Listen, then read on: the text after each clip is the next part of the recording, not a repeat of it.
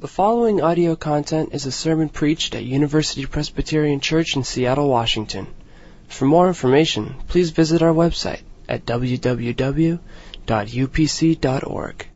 The line from that song, which speaks of being constrained by the gospel, makes me think of St. Paul's comment uh, about how the love of Christ constrains us.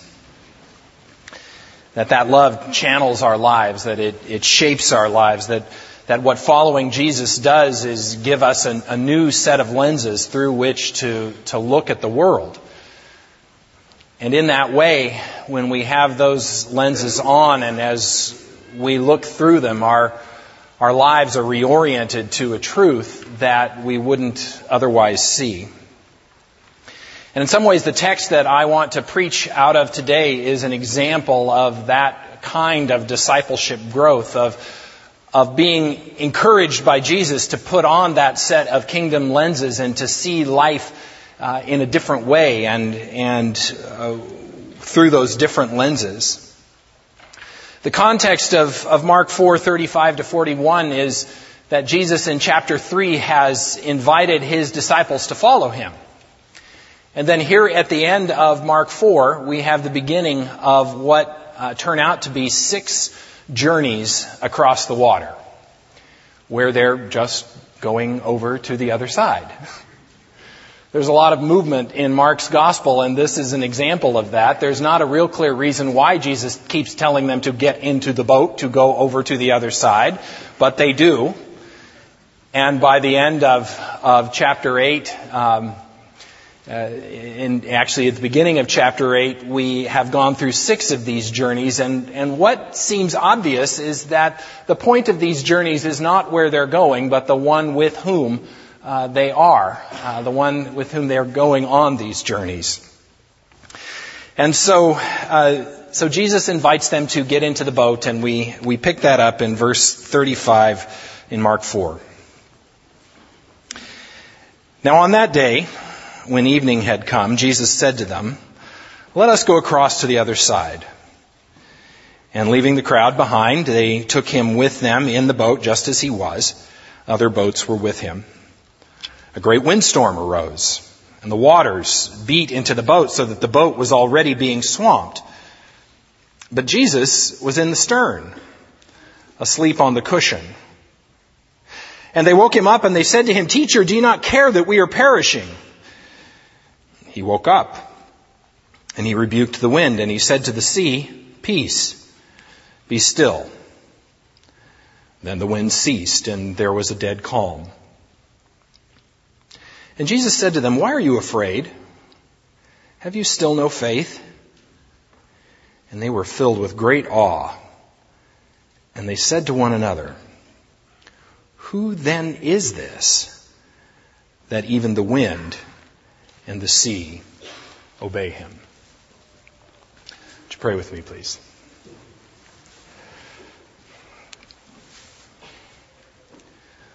Lord, we want to hear your voice.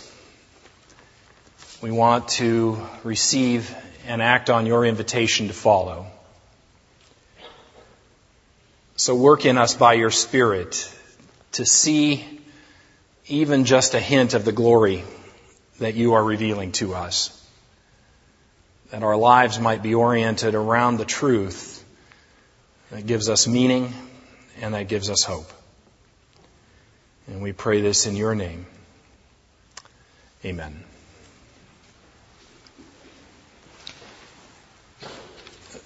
Marianne and I have been married for about 23 years, but during our first year of marriage, something happened to me that I was reminded of as I was preparing for this sermon.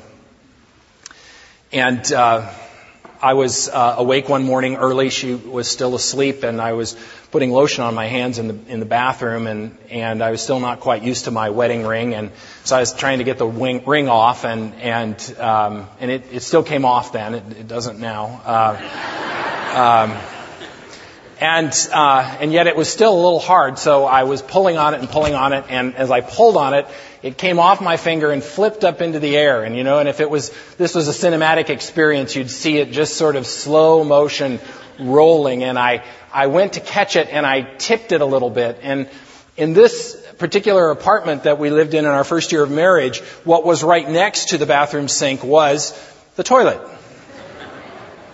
And so I flipped it up and and kind of tipped it. You know, it'd be a great basketball tip actually, and and uh, and then it it did. It was out of my reach, and it did what things do because of gravity. It fell, and it fell right into the toilet. No big deal. The, the water was clean, by the way, and uh, I. Uh, uh, I just reached in to get it, and yet in reaching in to get it, I pushed it back into that little hole that the water squirts out of. So I thought, okay, no problem. I'll just, you know, reach my other hand down there and flush it, and it'll shoot it out. Well, it flushed with no ring, you know. I mean, I just thought, what in the world? And so I did it again, no ring. Um, so at this point, I was beginning to get frantic because in my own mind, here was the symbol of our marriage down the toilet. so I, I walked into the bedroom. I said, Marianne, wake up, wake up, wake up. My wedding ring, it fell into the toilet. This is really awful. And she kind of groggily, you know, just sort of, uh, uh. I said, no, this is important. Wake up. And so she woke up and I explained to her what had happened and she just kind of smiled at me and said, you know, no big deal. you know, we'll, we'll just get another ring if we had to. But I needed her to be more anxious at that moment. I was thinking, oh great, I'm going to be spending the next month down at the, the water uh, reclamation, the sewage treatment plant, waiting for it to pop out onto the rocks or something, you know. And she just didn't see there was much of a problem. For me, in that moment, it was an existential crisis. For her, it was a, a kind of amusing problem that we could probably solve. Now, in the first service, I didn't tell people what happened to the ring, and that's all I heard afterwards. So, so you can know what happened is, is I ultimately had to take the toilet up off the ground and I shook it and it came out. So anyway.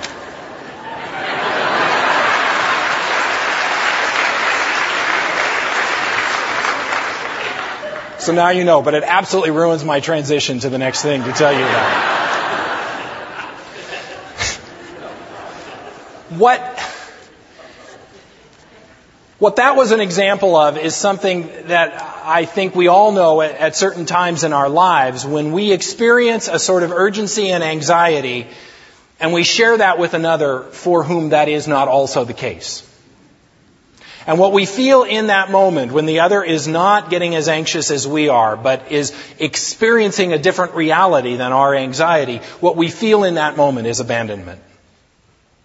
What we feel in that moment is this other does not see the world the way we see it. Does not see the world in the way we see it, and therefore, can we trust this person? Because they look at things differently. They don't understand. They don't care, maybe. And I think that's where the disciples are in this text.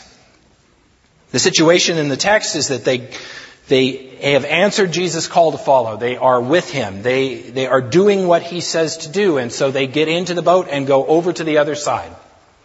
But while they're going over to the other side, what happens? A storm comes up on the Sea of Galilee. And the waves start to swamp the boat. Now these are experienced fishermen, and yet still they're a little anxious, so this must have been pretty bad. And what made it even worse was that this one who took them on this wild goose chase across the water that they don't even know why they're on is asleep in the stern. Absolutely unfazed by what is going on around him. So they rouse him. Lord, Lord, don't you care that we're perishing? Wake up. And Jesus wakes up. He calmly stills the storm. Asks them, what's wrong? Why are you afraid? Where's your faith? And then in the midst of the calm, they ask to themselves and among one another, who, who is this? Who is this that even the wind and the sea obey him? Well, there's two questions that the disciples ask here, and the first one comes in panic, and it's a form of a complaint. Lord, don't you care that we're perishing? And the second one is a kind of a rhetorical question that comes in the face of that dead calm. a kind of dumbfounded silence. And out of that silence emerges this who then is this? That even the wind and the sea obey him. Don't you care, Lord? And who is this? In some ways, they're really the same question.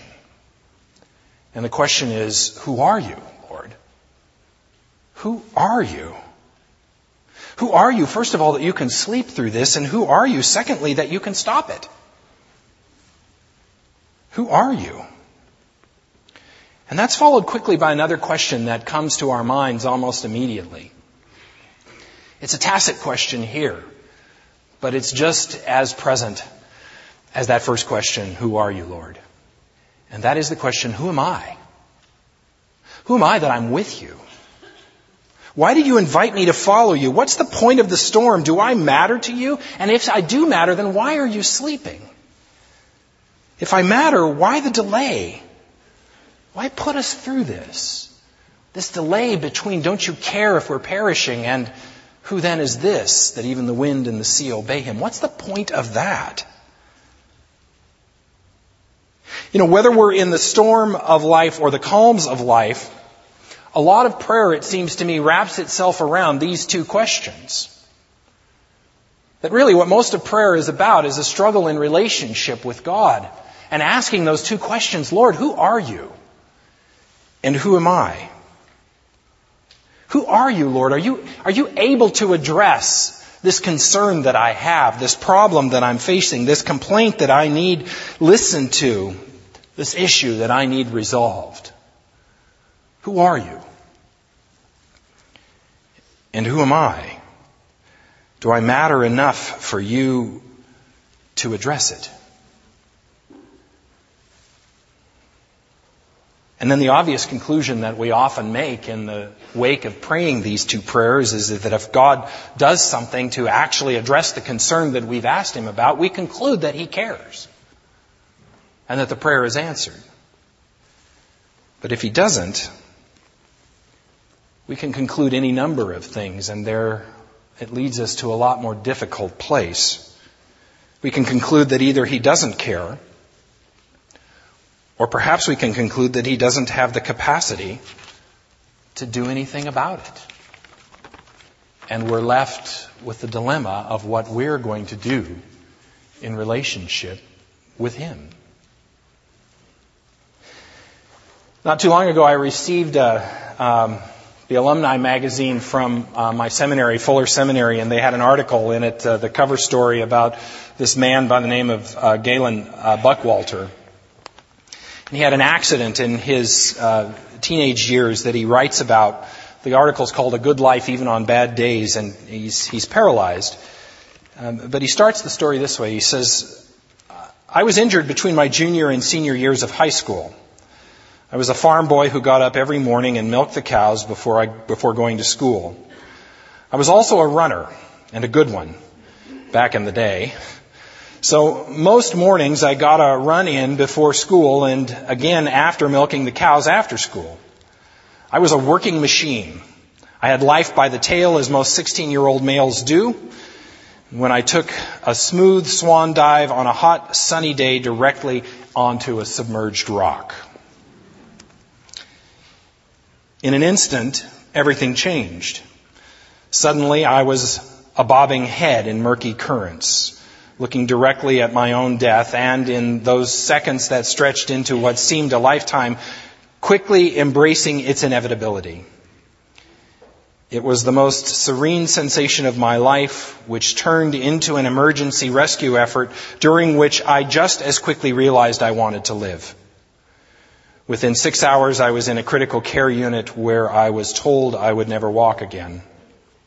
And then he goes on to say a little later, I went deeply in this year between uh, high school and college uh, and a year of recovery. He says, I went deeply into my own world during the year between high school and when I began college.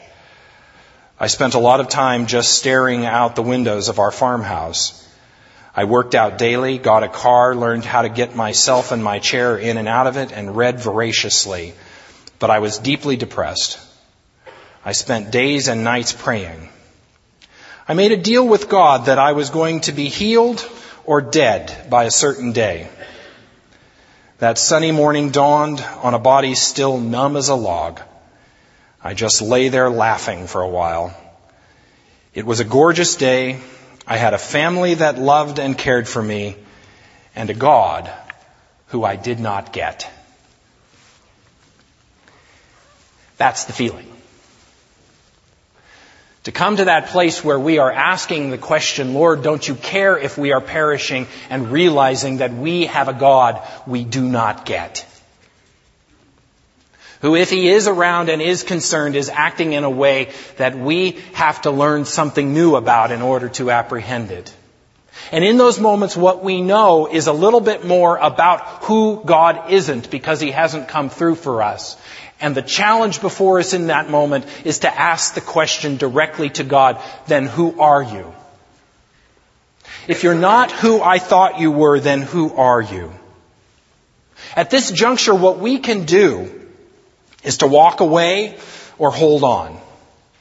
We can reject God and relegate Him to a place of irrelevance, or we can stay with Him and go deeper, deeper and hold on and see and live in the tension between don't you care? And who then is this that even the wind and the sea obey him? That's where we are with God, but it's really true of all of our relationships when we live in the disappointment of someone close to us. When someone who hasn't come through in the way that we think they should have come through for us, it's the same thing in our relationships with one another. Because people don't come through for us very often in the way that we want them to, and we have to decide how to respond. We have to decide how we're going to live in the tension. Are we going to reject the relationship? Or are we going to continue to pursue it and find out, even though they're not who we think they are, maybe there's someone else there that we need to know? We have to decide to live in the tension between expectation and reality. Well, the disciples are very fearful in the midst of this situation. But it's interesting to look at Jesus in the face of this swamped boat and the storm. For he seems to have a very different take on what's going on here. And his words give witness to that different perception of reality. And he asks them, Why are you afraid? Have you no faith? Have you still no faith? What do we do with those words? How do we hear them? Do we hear them in kind of a way that suggests that Jesus is being sort of jerky? Or do we hear them in a way that he simply sees things differently than we do? Do we hear them as if he is irritated and chiding them because they, they, they don't get it and, you know, they've been with him for a while and they should get it and that he has no empathy. Or, or maybe we hear him, you know, sort of shrugging it all off and uh, with this kind of Bob Marley-ish sort of uh, Rastafarian uh, way of saying maybe, uh, you know, don't worry, be happy, or every little thing going to be all right, you know. I don't think that's what's happening in either case of uh, what's happening with Jesus. He's not saying either of those things. But I think what we have to do to understand this text is to take those words at face value and to, to empty them of the emotions that we might project into them and to just hear in them an invitation. An invitation to consider our fear and an invitation to consider the one with whom we're riding in that boat. Why are we afraid? What is it? What is the worst thing that could happen at this time? And would it, if it happened, somehow separate us from the most important thing in life? I think that's what he's asking us to look at. To look at our fear and to look at him. The invitation that's there is to see that there's something bigger than the storm that is going on in that moment. Something more important than the storm or the calm is going on in this text. And there's a constant that is true in both situations. And what that constant is, as Jesus is saying it to them tacitly, is the constant is that you're in the boat with me. You belong to me.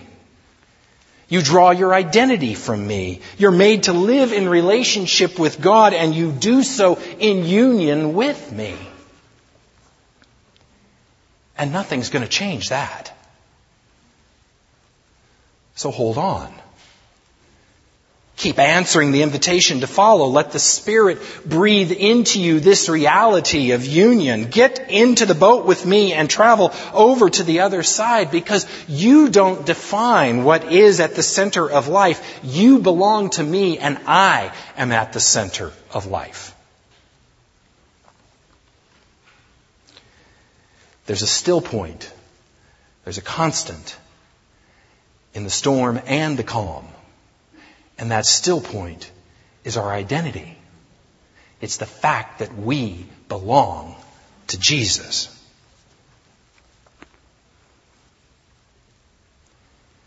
So let me give you an image as we close. We've all driven over the 520 bridge when it's windy. And what we know is that interesting dual reality of the waves being very choppy on one side and beating over the side of the bridge. And then we look to the other side and what's going on? It's calm. There's nothing. It's as if the water on the other side doesn't know that there's wind on that one side. The wind's whipping up and churning the waves on one side, and there's relative calm on the other, and yet we're navigating this path right straight down the middle of it, experiencing both realities. I think that's a picture of the discipleship journey. It's a journey that's navigated through storms and calms, and neither the storm nor the calm defines the journey. What defines the journey is the one with whom we're walking or driving or rowing. What defines the journey is a who, namely a relationship with Jesus Christ, with the one who's taking us over to the other side. And on that journey, we learn that the point is not really arriving where we're going so much as it is just simply being with the one who gives us meaning and purpose and hope in life. What Jesus' call is in this passage to us today is to see things in a new way. And to see that the evaluative criteria of our lives is not wealth or scarcity. It's not storms or calms. That the evaluative criteria of our life is to whom do we belong? And to begin to understand that the only comfort in life and in death, as the Heidelberg Catechism says, is that we belong not to ourselves, but to the Lord Jesus Christ. Let's pray.